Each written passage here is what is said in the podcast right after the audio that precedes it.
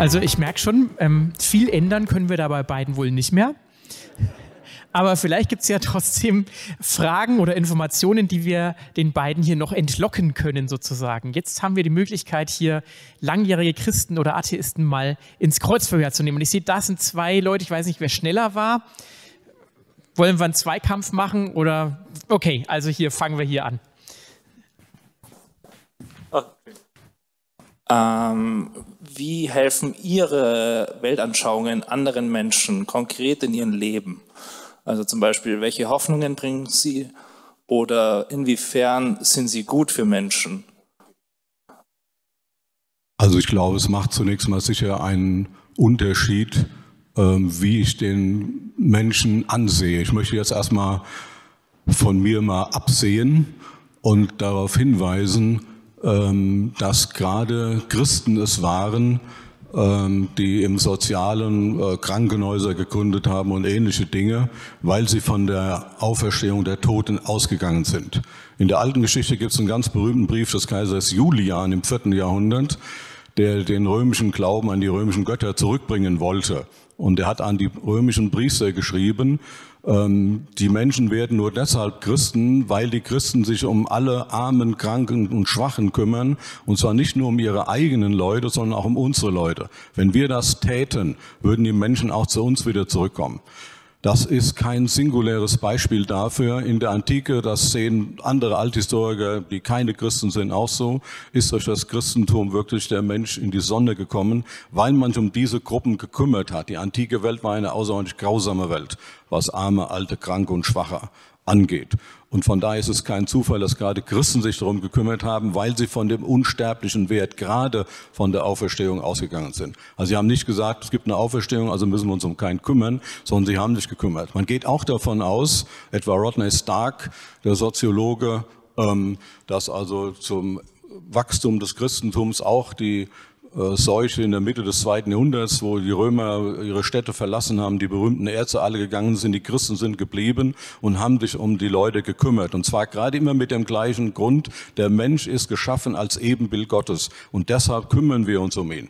Und wir müssen uns nicht um unser eigenes Leben kümmern, denn das ist nur ein befristetes. Wir wissen von der Ewigkeit. Also ich würde jetzt mal ähm, unter Absehung meiner Möglichkeiten und Grenzen sagen, äh, dass das mit dem christlichen Glauben einer ganz wichtigen, äh, dieser Punkt, der sich kümmern um andere verbunden ist. Und ich hoffe natürlich auch, äh, dass ich in dem Rahmen, den ich habe, von meiner Zeit und Kraft und auch von meinen Finanzen her, mich auch um andere konkret auch kümmere. Aber ich möchte das eigentlich jetzt hier nicht öffentlich zur Debatte stellen.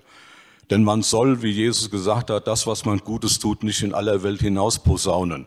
Und das werde ich jetzt auch nicht. Sehr konsequent. Ja, Ihre Antwort, Herr Karl. Also ich sehe den Unterschied zwischen meinem humanistischen Atheismus und religiösen äh, Mentalitäten, die ja, wie wir alle wissen und aber auch hier erwähnen sollten, nicht nur christlich mehr dominiert sind, sondern die Kirchen schrumpfen. Und auch in Deutschland gibt es äh, viele andere Religionen. Äh, dies vorausgeschickt äh, sehe ich viele Möglichkeiten der praktischen Kooperation, die äh, von Hans Küng, dem katholischen Theologen, der in Tübingen ein Lehrverbot bekommen hat, äh, unter dem Titel Weltethos thematisiert sind. Und da steht drin, was ich bejahe und auch in meinem neuen Buch äh, ausführe, dass nur durch die Kooperation zwischen gläubigen und ungläubigen Menschen äh, die Welt, äh, ja, großspurig gesagt, gerettet werden kann äh, oder dass die Übel in der Welt zurückgedrängt werden können. Ich sehe insofern die Hauptdifferenz in einer mentalen Differenz, nämlich der Begrenzung der Perspektiven auf das sogenannte Diesseits, Wobei der Begriff diesseits nur in Anführungsstrichen zu setzen ist, weil er begrifflich ja auch ein Jenseits voraussetzt, das natürlich bei mir wegfällt. Sondern es gibt nur die eine Welt, die äh, verschiedene Dimensionen hat, aber äh, nicht in und da ist von vornherein eine Begrenzung auf das Diesseits äh, angelegt und eine Perspektive, die er eben mit seinen Worten angedeutet hat, die Jenseitsperspektive fällt weg und von daher ist der Hauptakzent auf die Verbesserung der Lebensbedingungen der Menschen hier und jetzt, aber auf diesem Erdball gegeben oder als, als Hauptschwerpunkt. Okay, dann hatten wir hier, glaube ich, die nächste Frage und vielleicht will sich schon wieder jemand, da oben sind auch noch Fragen dann, aber erstmal noch hier, weil der war gleich am Anfang und dann gehen wir hoch, ja? Ja, äh, ich finde erstmal klasse, vielen Dank, dass Sie hier sind, das finde ich wirklich toll, äh, dass Sie sich hier in so eine Runde äh, frommer Leute setzen. Ähm, ich habe selber atheistischen Hintergrund, ich setze mich ähm, atheistischen Hintergrund. Ich bin atheistisch groß geworden. Äh, ich bin auf dem Bau. Ich habe Handwerk äh, gelernt, ehrbares Handwerk. Da bin ich gläubig geworden. Ähm, aber ich bin jetzt bei äh, brotloser Theologie gelandet. Ähm, äh, mich interessiert, also äh, das ist auch eine Frage an Sie beide jetzt, aber jetzt äh, auch an Sie, Herr Karl. ich habe jetzt ähm, aktiv zugehört. Ich habe viele Fragen, aber ich konzentriere mich jetzt nur auf eine. Ja?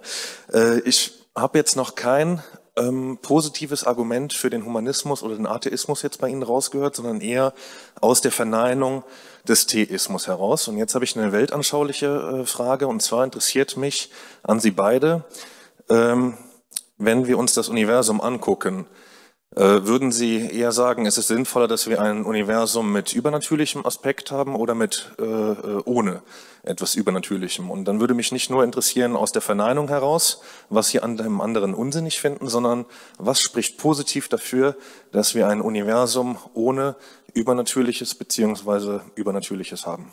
Macht das Sinn? Ich habe ehrlich gesagt alles, nicht alles akustisch richtig verstanden. Das ist altersbedingte äh, Schwerhörigkeit. Ich bitte den Diskussionsleiter, mir mal in aller Kürze zu sagen, was er wissen will. Also es geht darum, was ist ein positives Argument für den Atheismus? In der Diskussion ging es jetzt ganz stark darum, Sie sind Atheist, weil es das Leid gibt und deswegen der christliche Gott nicht existieren kann, sozusagen. Ähm, wenn man sich das Universum anschaut, was spricht für die Existenz, äh, was spricht dafür, dass der Atheismus die wahre Weltanschauung ist oder der Humanismus?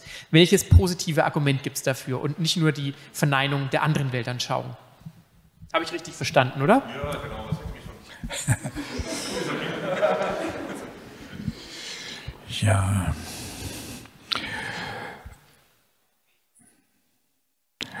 Also das ist die schöne Seite der Welt, aber auch die negative, beide Aspekte, das schaurig Schöne, dass wir beides kennen und weder das eine noch das andere verleugnen sollen, äh, einfach hinzunehmen und sich damit auch zu begnügen. Es gibt äh, hier den hessischen Dichter Georg Büchner, der in seinem Schauspiel Dantons Tod gesagt hat, der Fels des Atheismus, das ist das Leiden. Warum leide ich? Und äh, dieser Fels des Leidens ist tatsächlich äh, ein härterer, aus härterem Gestein als der Fels Petri, auf dem angeblich äh, gemäß dem Matthäusevangelium äh, die Kirche aufruht. Und insofern ist die Wahrhaftigkeit und die Redlichkeit die Haupttugend innerhalb des, eines atheistischen Weltbewusstseins dass man sich äh, die Dinge weder überhöht, religiös verkleidet, noch äh, überhöht, noch äh, sie ins Negative mystifiziert, was mein Gesprächspartner ganz am Anfang von seinem Vater erzählt hat, alles gelogen, alles gelogen, ist natürlich absurd. Nicht, nie und nimmer ist irgendwo alles gelogen. Es gibt viel Lüge, nicht zuletzt jetzt im Überfall auf die Ukraine. Aber äh, alles gelogen ist selbst eine Lüge sondern man muss genau hinschauen und differenziert die Dinge betrachten. Und ich hatte nie irgendwelche Berührungsängste. Äh, ich bin im Hillige Kölle groß geworden, äh, etwa in eine katholische Kirche zu gehen. Und ich bin gerne auch äh, am neusprachlichen Gymnasium in Köln mit Schulkameraden in die, den katholischen Religionsunterricht gegangen, um mich rundum äh, zu informieren. Und äh, Atheismus ist weil er eben verzichtet auf religiöse Überhöhungen und Verklärungen, äh, die redlichere Variante. Nicht zuletzt angesichts des Todes, äh, Verzicht auf fromme Wünsche, das nicht nur, äh, wie er sagt, äh, siehe, ich habe doch recht gehabt oder so, sondern da ist tatsächlich alles am Ende. Und das ist auch gut biologisch äh, begründbar, nämlich das ist die Lehre, die wir aus äh, den Formen äh, von Demenz und Alzheimer ziehen müssen, dass jede geistige Regung, auch jede spirituelle Regung, an intakte Gehirnstrukturen gebunden ist. Und wenn also die Gehirnstrukturen abgestorben sind, dann ist auch alle geistige Tätigkeit, die berühmte unsterbliche Seele, damit hinfällig geworden. Und insofern äh, gibt es in der Richtung dann äh, doch die Perspektive der größeren Redlichkeit. Das ist das eigentliche Prä des Atheismus vor äh, religiösen äh, Wunschträumen, wie ich es nach wie vor jetzt polemisch äh, bezeichnen möchte. Und äh, aus der Lehre des äh, Placebo können wir viel lernen, auch für die Religionskritik, nämlich, dass es äh, wirksame Heilstoffe gibt, die gar keine Wirksubstanz haben, die aber, weil von einem freundlichen Mann im weißen Kittel verabreicht, äh, doch einen autosuggestiven äh, Heilungseffekt hervorbringen. Und äh, das muss bei all dem, worüber wir jetzt reden, mit bedacht werden, dass wir zwar ein wahrheitssuchendes äh, Subjekt in der Weltgeschichte sind, aber auch sehr täuschungswillig. Die Welt will belogen und betrogen werden, ist ein lateinisches Sprichwort. Mundus vult decipi, die Welt will betrogen werden.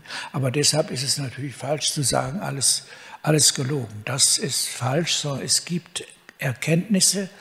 Insofern steht Atheismus auch in der Traditionslinie der europäischen und der antiken Aufklärung. Vielleicht versuchen wir mal die Fragen kompakter zu beantworten, weil ich glaube, wir haben noch eine ganze Menge. Jo, genau. Ähm, ich wollte fragen, wie würden Sie Menschlichkeit definieren? Also Sie haben vorher Kropotkin genannt und dann kennen Sie wahrscheinlich auch Pierre-Joseph äh, Breton, der zum Beispiel kritisiert hat, dass je nachdem, wie man Menschlichkeit definiert, damit äh, bestimmte Leute auch ausschließen kann und kritisieren kann. Ähm, das haben wir ja zum Beispiel im Dritten Reich gesehen, wo bestimmte Menschen als Unmenschen oder sowas deklariert wurden. Ist ja auch eine Kritik, die Foucault später aufgreift. Ähm, Gerade im Thema mit ähm, der Klimadebatte und der, ähm, mit der Veganismusdebatte haben wir zum Beispiel Peter Singer, der ähm, sich, äh, der den Begriff Speziismus äh, kreiert hat, sage ich mal, wo es darum geht zu sagen, okay, man kann Menschen und Lebewesen auch nicht so trennen. Das heißt, die Frage wäre jetzt, diese ganzen Kritikpunkte, wo wir als Christen ja das Imago Dei haben, mit der wir quasi unsere, unsere Menschlichkeit begründen können, aber auch einen Wert geben können. Wie würden dann Sie als Humanist einerseits Menschlichkeit definieren, ähm, das wohl mit niemand ausgeschlossen wird, andererseits, wieso würde sich dadurch ein Wert herleiten, der dann natürlich auch eine ethische Dimension hat? Danke. Ich bitte erneut den Diskussionsleiter. Ich muss gestehen, das ist altersbedingt ein Verschleiß meiner Hörfähigkeit und auch die Hörgeräte sind nicht immer auf dem besten Stand. Ich erkläre es. Also, ähm, so wie ich es verstanden habe, es geht um die Frage, wie wird im Humanismus überhaupt das Menschsein definiert oder die Humanität sozusagen. Peter Singer ist zitiert worden, der ja von Speziesismus spricht, also warum wird der Mensch anders behandelt als ein gesundes Tier und so weiter. Ähm, und im christlichen Glauben haben wir das Imago Dei, die Gottesebenbildlichkeit als Definitionspunkt für unsere Würde. Wo kommt die menschliche Würde letztendlich im Humanismus ohne Gott her? Also die, die christliche Begründung äh, ist in sich selbst brüchig, nämlich aus der atheistischen Vorannahme, dass es keinen Gott gibt. Insofern ist dann die Imago Dei, das Ebenbild Gottes, er schuf, wie es im bekannten Text im Alten Testament heißt, äh, zum Ebenbild Gottes. Das ist selbst eine Fiktion, denn was soll das Ebenbild denn wieder sein, äh, wenn das Hauptbild äh, selbst ein Phantom nur ist.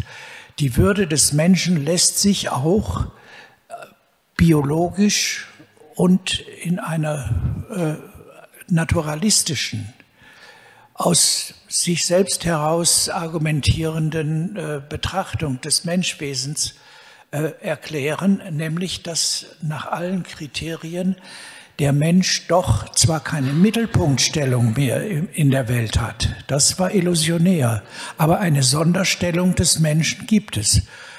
Etwa diese Versammlung hier ist ein Hauptbeispiel dafür, dass wir Wesen sind, die beispiellos in der Natur sind. Wo gibt es irgendwie eine ähnliche Versammlung, wo über solche äh, hochkomplexen Fragen diskutiert wird, wie äh, wir sie jetzt gerade debattieren. Und es ist also ein evolutionärer Prozess, an dem primär die griechische Philosophie, dann aber auch die europäische Aufklärung, etwa auch die Weimarer Klassik äh, beigetragen haben, dass es Kriterien gibt, die uns Menschen als Menschen definieren lassen, ohne auf Rückblick auf ein äh, angebliches Gottes-Ebenbild. Mehr kann ich dazu nicht sagen. Wir müssten jetzt dann im Einzelnen äh, festlegen, was als spezifisch äh, menschlich gelten soll.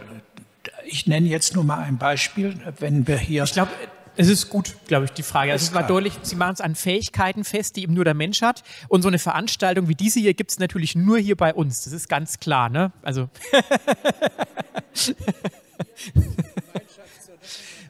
wir haben da drüben eine Frage und dann aus dem Livestream, glaube ich, noch eine, ne? Also gehen wir mal darüber. Was die Menschlichkeit betrifft, kennen Sie diesen Satz, Humanität ohne Divinität führt zur Bestialität. Menschlichkeit ohne Göttlichkeit führt zur Bestialität. Und wenn Sie an die Ideologien der beiden letzten Weltkriege denken, dann wissen Sie, wohin der Kommunismus, der Maoismus und der Nationalismus, der auf gottlosem Boden gewachsen ist, letztlich hinführt. Sie haben zweimal Max Horkheimer erwähnt.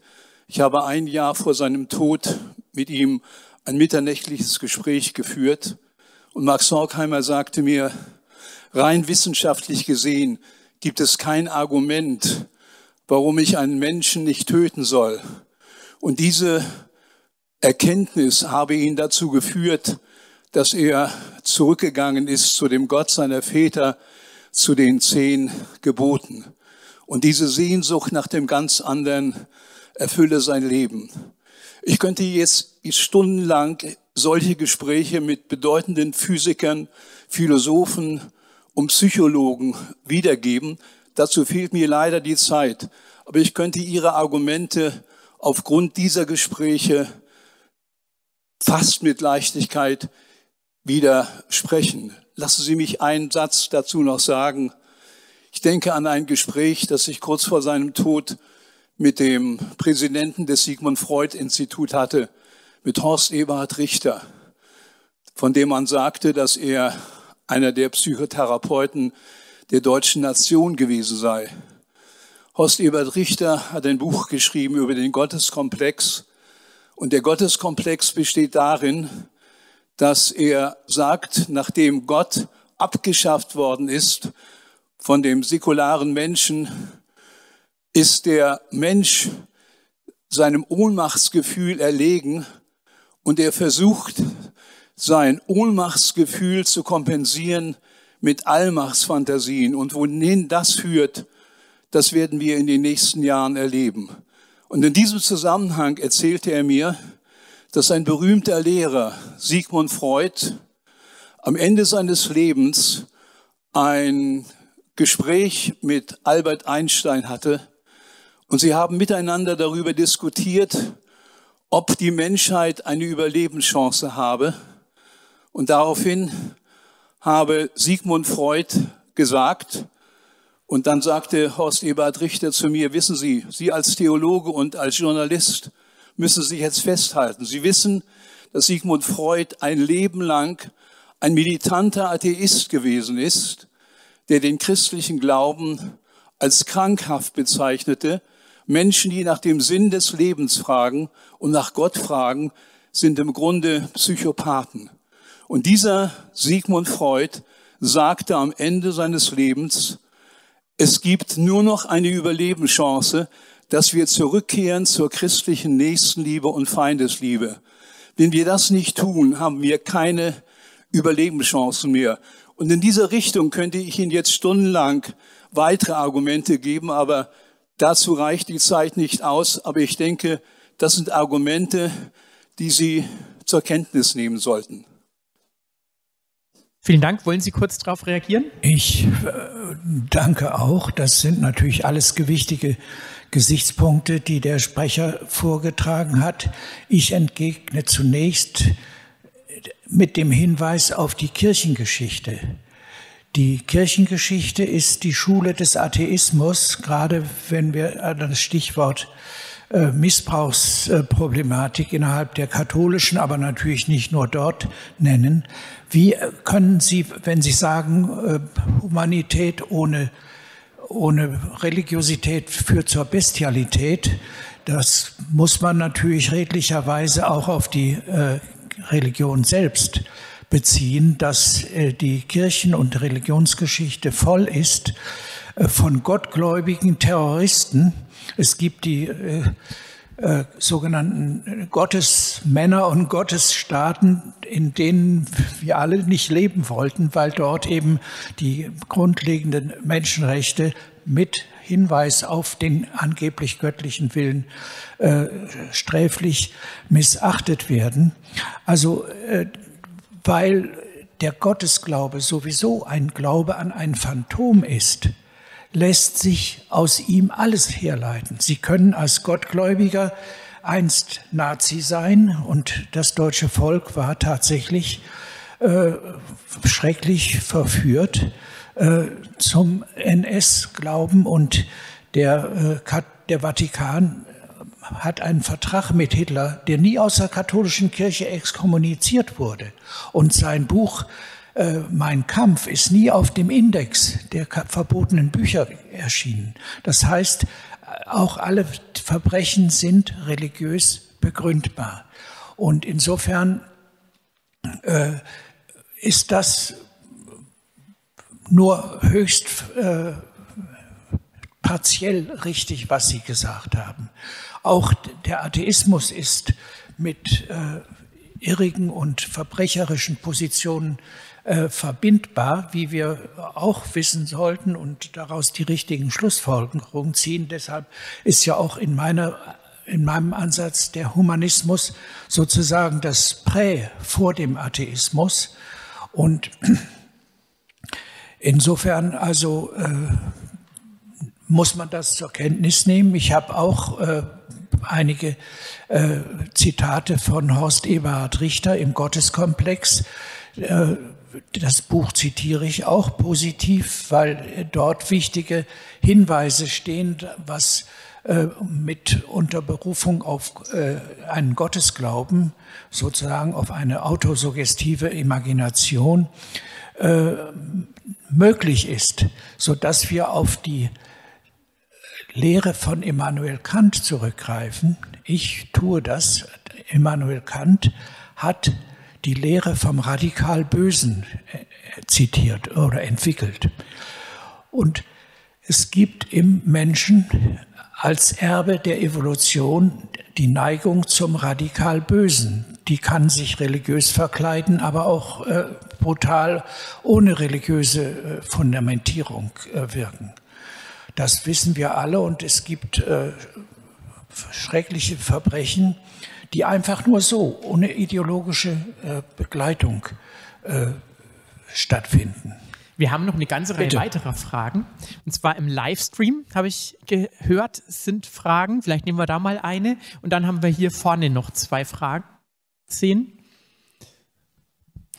Genau, da würde ich, würde ich mal kurz äh, die Livestream-Fragen zusammenraffen. Zwei Stück würde ich mal jetzt nehmen. Die sind auch äh, naturgemäß in den Kommentarspalten nicht so lang, 200 Zeichen Begrenzung, von daher.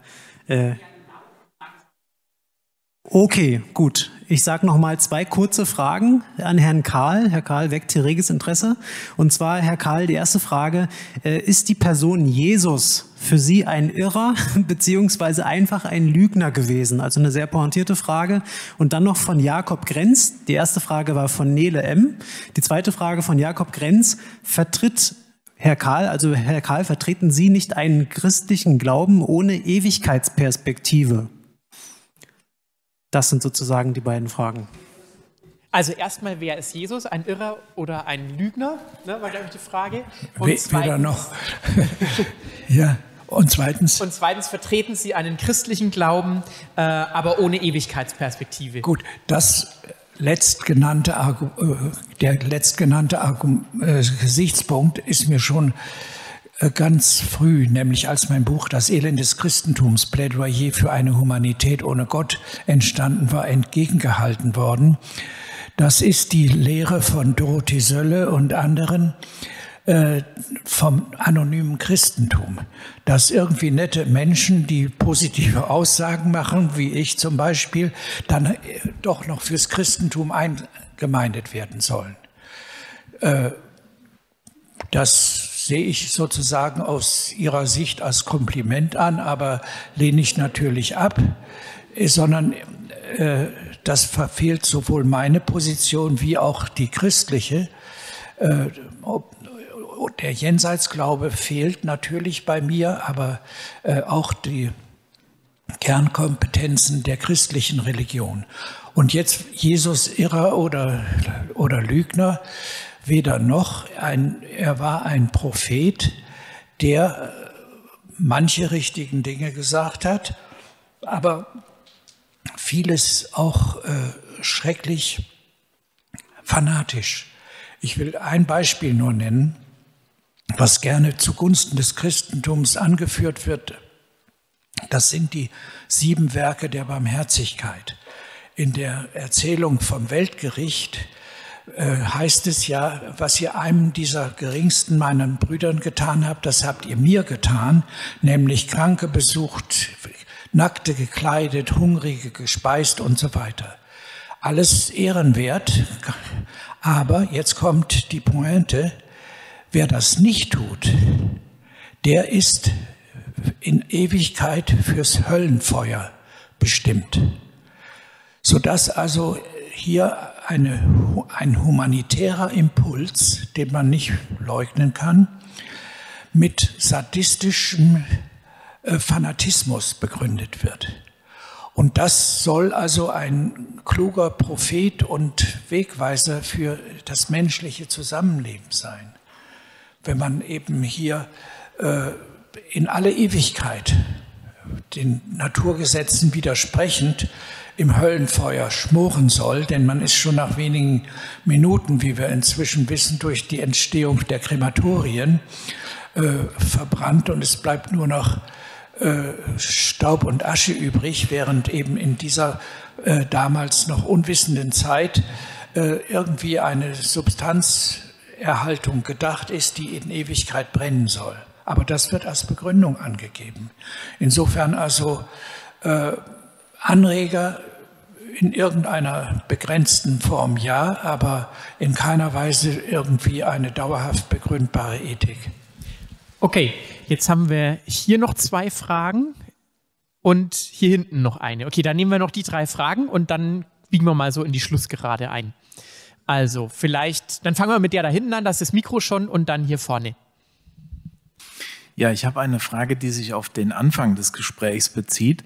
Und zwar haben Sie, Herr Karl, gesagt, dass äh, gegen den christlichen Glauben spricht, dass Gott uns sozusagen nicht direkt ins Paradies gesetzt hat, äh, dass wir sozusagen in einer Vorstufe leben, die von Leid gekennzeichnet ist.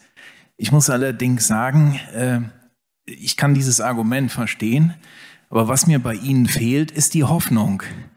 Und äh, den Eindruck habe ich letzten Endes von der ganzen Philosophie. Also die Philosophie ist eine sehr sinnvolle Sache, aber letzten Endes macht sie die Seele nicht satt.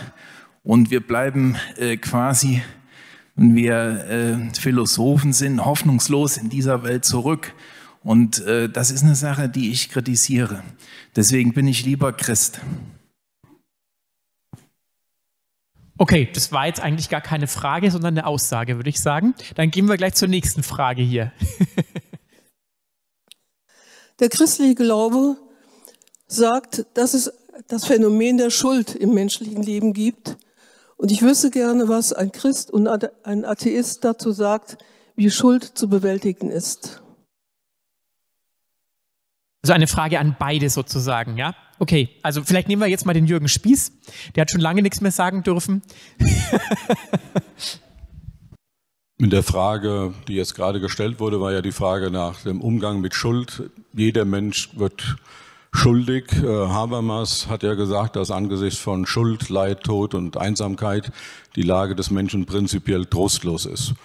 Und das sind Dinge, die uns widerfahren. Wir werden schuldig durch Handeln oder durch Unterlassen. Und ähm, ein Kernpunkt des christlichen Glaubens besteht darin, dass es Möglichkeit gibt, Umkehr zu Gott und Vergebung der Schuld, dass also ein Neuanfang möglich ist. Und das halte ich für einen ganz wichtigen Punkt, der interessanterweise im Neuen Testament auch mit der Auferstehung von Jesus zusammengebracht wird. Paulus hat geschrieben, wenn Christus nicht von den Toten auferstanden ist, dann ist der Glaube der Christen eine Illusion. Und wenn Christus nicht von den Toten auferstanden ist, dann seid ihr noch in euren Sünden. Die Umkehr hängt auch damit zusammen, dass wir ähm, die, eine Umkehrmöglichkeit bekommen haben durch Jesus, durch sein Leben hier und die Bestätigung Gottes durch die Auferstehung. Also das ist für mich ein sehr wichtiger Punkt, dass ich ähm, wenn ich schuldig geworden bin, auch einen Neuanfang bekommen, indem ich äh, Gott um Vergebung bitten darf und damit eine äh, Neuanfangsmöglichkeit habe. Also von daher ist das äh, etwas ähm, sehr Wichtiges und sehr Zentrales für mich als Christ. Dank. Wichtig ist, dass man weiß, dass es auch im Christentum, im Neuen Testament, eine unvergebbare Schuld gibt. Das müssten, hätten Sie noch erwähnen sollen. Das ist die Sünde wieder den Heiligen Geist, was immer das sein mag, das ist hoch umstritten, aber es gibt auch dort unvergebbare Sünden, eine unvergebbare Sünde. Aus atheist, humanistisch, atheistischer Sicht äh, kann man nur äh, eine Vergebung erbitten von dem Menschen, an dem man gesündigt hat, aber nicht von einem imaginären Gott, der die Sünde dann vergeben soll oder dem berühmten Sündenbock. Das Christentum bezieht sich ja auf die Figur des Alten Testamentes, dass ein Sündenbock, ein reales Tier, vom Priester an den Hörnern gepackt wird und der spricht dann die Sünden der Gemeinde, in dem Fall des Volkes Israel, da drauf und schickt den Sündenbock in die Wüste. Und dann ist die Sünde weg. Das ist natürlich eine archaisch absurde äh, Lehre, die äh, dann aber ins Christentum übernommen wurde, nämlich dass das Opferlamm, das Menschliche in Jesus Christus, geopfert wird für die Sünde der Menschen. Eine archaisch nicht nachvollziehbare äh, Lehre und äh, Schuld kann nur sofern sie begangen wurde, aber es gibt natürlich auch imaginäre Sünden, die in, davon wissen alle Katholiken eine äh, Sache zu erzählen, die zur Beichte gegangen sind und immer neue Sünden erfinden mussten, äh, die sie angeblich begangen hätten, weil der Priester eben sonst nichts zu vergeben gehabt hätte. Das äh, fällt natürlich alles flach und der Begriff der Sünde ist heute auch in gewisser Hinsicht völlig verwässert und vervulgarisiert worden. Und äh, stattdessen spricht man heute von Fehlern. Das ist ein weites Feld und äh, da hat man einen Fehler gemacht, indem man jemanden irgendwie beleidigt hat oder so und das muss, müsste im Einzelnen besprochen werden. Ja. Weiß ich nicht, war noch eine Frage? Hier war noch eine, genau. Ist dann die letzte Frage. Ich habe einmal nur eine Anmerkung, was mir bei Ihren Ausführungen, Herr Karl, aufgefallen ist, dass Sie äh, zweimal davon gesprochen haben, die, die Menschen vor der Aufklärung und dann auch noch mal früher, äh, vielleicht zur griechischen Zeit, dass sie unwissend waren. Das wollte ich nur mal bemerken. Äh, das verstehe ich eigentlich nicht. Ich glaube, die Menschen früher waren genauso ähm, begeistert zu denken, wie wir heute auch. Äh, und haben auch manches äh, nicht gleich so geschluckt, was, wir, was uns vielleicht auch noch schwerfällt zu schlucken, zum Beispiel Auferstehung oder sowas. Aber meine eigentliche Frage ist die, ähm, wie, wie, welchen Sitz oder welche, welche Bedeutung hat, der, hat die Gerechtigkeit in Ihren Ausführungen? Humanismus ist ja auch eigentlich etwas, äh, ja, was auf Gerechtigkeit hingeht. Und wir wissen, dass für Menschen Gerechtigkeit sehr wichtig ist. Äh, und wenn ich so an die Weltgeschichte denke, wie viele Menschen äh, da traktiert worden, vorzeitig getötet worden. Äh, man braucht ja nur an Stalin, ans Dritte Reich oder so. Es gibt massenhaft Beispiele, deren Leben dann aufgehört hat. Wie ist das mit der Gerechtigkeit da? Ohne dass es dann später vielleicht ähm, zu einer gewissen Gerechtigkeit kommt nach dem Tod. Vielleicht gibt es da eine Antwort drauf. Also Gerechtigkeit ist natürlich eine Leitidee des Humanismus, wobei ich sofort einräume, was jeder weiß, der darüber schon mal nachgedacht hat, dass heiß umkämpft ist, was ist gerecht. Und dass äh, das Rechtswesen mit Recht einen Instanzenweg hat, aber selbst in der höchsten Instanz können Fehlurteile erfolgen. Und insofern gibt es tragischerweise kein, keine Garantie für Gerechtigkeit. Und äh, das ist so und bleibt so, obwohl wir natürlich alles dran setzen müssen, äh, dass die Welt äh, gerechter wird. Und die Gerechtigkeit ist auch äh, eine wichtigere Orientierung als die sogenannte Feindesliebe. Feindesliebe äh, gilt sozusagen als Gipfel der christlichen Ethik. Aber wie soll ich Adolf Hitler lieben, der sechs Millionen Juden hat umbringen lassen? Das sind alles äh, Absurditäten, äh, etwa die Idee der Feindesliebe. Und äh, zur Gerechtigkeit äh, gehört auch die Mäßigung.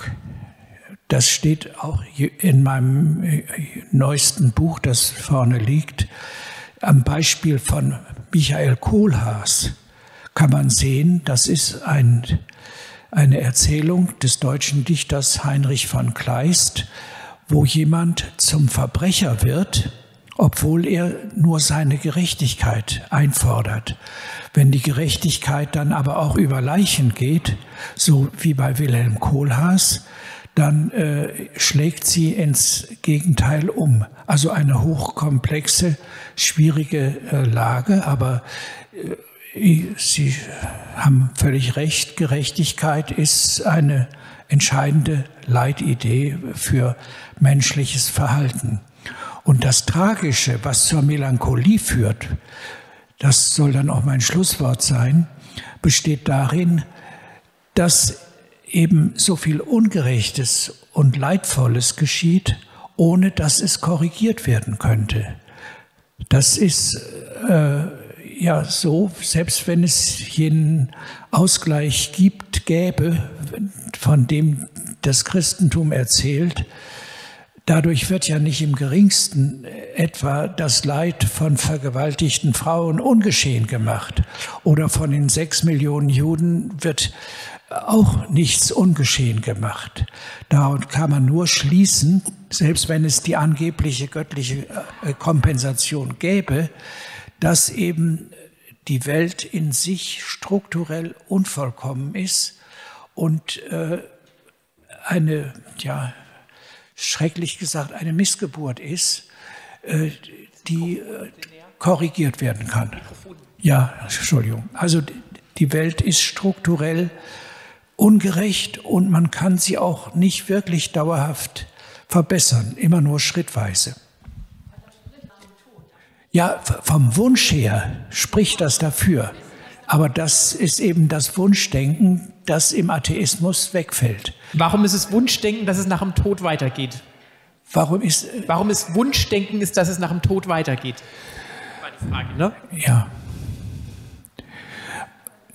Weil alles, was wir äh, im Laufe der wissenschaftlichen Biologie und Neurologie wissen, äh, so ist, was ich vorhin schon gesagt hatte, dass an, an intakte Gehirnstrukturen eine, ein Fortleben des Geistigen gebunden ist.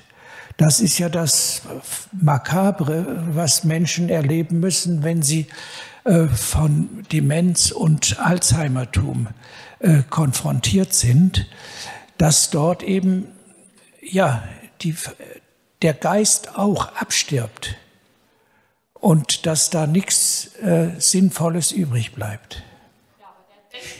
Da brechen wir mal kurz ab und Jürgen Spieß hat auch noch die Möglichkeit, ein kurzes Schlusswort zu sagen oder dazu noch mal kurz Stellung zu nehmen. Und dann, wir haben danach noch beliebig viel Zeit, je nachdem, wie lange Sie alle da bleiben wollen. Aber diese Veranstaltung sollte dann trotzdem langsam ein Ende finden. Also noch ein Schlusswort von Jürgen Spieß. Ja, ich hatte ja eben mich zum Wunschdenken schon geäußert, dass das Wunschdenken ja kein Argument ist, sondern eine Erklärung, wenn man das Argument schon gefunden hat. Und so verstehe ich auch die Frage. Äh, man müsste ja erstmal erklären, ob es einen Gott gibt oder nicht. Und erst dann kann man sagen, dass diejenigen, die an Gott glauben, obwohl es keinen gibt, dass sie Wunschdenken folgen. Oder dass diejenigen, die nicht an Gott glauben, obwohl es einen gibt, auch ein Wunschdenken folgen. Das Wunschdenken-Argument hat zwar eine große Wirkung, ist aber nicht logisch. Das besagt nämlich, was ein Mensch wünscht, ist nicht real. Das stimmt aber gar nicht. Es gibt Wünsche, die in Erfüllung gehen, andere Wünsche gehen nicht in Erfüllung. Äh, man müsste fragen, was ist der Grund, dass einer etwas wünscht? Wie weit ist das begründet? Und die letzten Äußerungen habe ich auch so verstanden, dass natürlich die Gottesfrage bedeutet, dass es eine Gerechtigkeit für die Opfer der Geschichte nur geben kann, wenn es einen Gott gibt. Sonst gibt es keinen. Der Atheismus hat keine Hoffnung für die Opfer der Geschichte. Das ist sehr eine trostlose Philosophie. So verstehe ich das. Das hat mich selber damals auch sehr bewegt. Und zwar nicht nur in der Geschichte, sondern überhaupt für Leute, die in jungem Alter sterben und ähnliches. Den kann man nur sagen, du hast Pech gehabt. Wir haben kein Pech gehabt. Wir sind ziemlich alt geworden und haben ziemlich viel äh, auch Gutes erlebt. So verstehe ich diesen Punkt. Ähm, mit der Hirnforschung zu kommen und sagen, Gott kann da nicht hinüber, ich glaube, da unterschätzt man doch die Möglichkeiten Gottes. Wenn es einen Gott gibt, dann ist es der, der die Welt geschaffen hat, der also der Schöpfer ist. Wir sind die Geschöpfe. Wenn es einen Gott gibt, kann er auch eine neue Welt schaffen. Wenn es einen Gott gibt, und das ist eigentlich die einzige Hoffnung für die Opfer der Geschichte. Das ist ja auch ein sehr starkes Statement, was Sie sicher auch kennen, von Horkheimer, der das als, der ja auf die Frage, ob es einen Gott gibt, geantwortet hat. Ich fürchte, es gibt keinen Gott. Denn wenn es keinen Gott gibt, gibt es keine Gerechtigkeit. Und das ist unerträglich, hat Horkheimer. Das ist absolut unerträglich. Ähm, und man muss sagen, das ist eigentlich die Hoffnung. Nun könnte man sagen, das wäre Wunschdenken. Aber wie gesagt, das Wunschdenken-Argument sagt über die Gottesfrage nichts aus. Die entscheidende Frage ist, wie ist das Denken oder das Wünschen, dass man kann auch als Atheist wünschen, dass es keinen Gott gibt. Vielleicht möchte man gar nicht mehr sein Leben vor einem Gott. Ob, Hitler und Stalin das so originell und gut finden, dass es einen Gott gibt, bin ich sehr im Zweifel. Also die würden wahrscheinlich doch denken, es wäre ganz gut, wenn es keinen gäbe, weil Wäre ungünstig, wenn wir uns nochmal rechtfertigen müssen. Es gibt auch viele Verbrechen dieser Welt, weil die Leute denken, sie müssen sich nie mehr rechtfertigen. Es gibt keine Gerechtigkeit. Im Diesseits gibt es keine. Das stimmt. Aber wenn es einen Gott gibt, wird es einmal die Gerechtigkeit geben für die Opfer und Täter der Geschichte. Und das halte ich doch für einen sehr hoffnungsvollen Ansatz, äh, der meiner Meinung nach nicht mit dem Stichwort des Wunschdenkens konterkariert werden kann. Weil das Wunschdenken sagt nichts über die Erfüllung der Wünsche aus sondern die Frage ist, wie ist das Wunschdenken begründet? Und Christen begründen das ihre Wünsche mit der Auferstehung. Und eben wurde ja das Stichwort vor und nach der Aufklärung gesagt, mir ist oft schon gesagt worden, ja, vor der Aufklärung konnten die Leute als noch an die Auferstehung glauben, das kann man den modernen Menschen nicht zumuten. Da hat sich nichts geändert vor und nach der Aufklärung. Als Paulus in Athen über die Auferstehung sprach, gab es drei Gruppen von Hörer. Spötter, Vertager und zum Glauben kommende. Die drei Gruppen gibt es auch heute. Daran hat die Aufklärung nichts geändert. Das war es mit der heutigen Folge. Wenn es Ihnen oder euch gefallen hat und äh, ihr euch melden möchtet, macht das gerne über unsere verschiedenen sozialen Medien oder über unsere Website. Da gibt es ein Kontaktformular und da sind auch unsere E-Mail-Adressen zu finden. Wir freuen uns, von euch zu hören.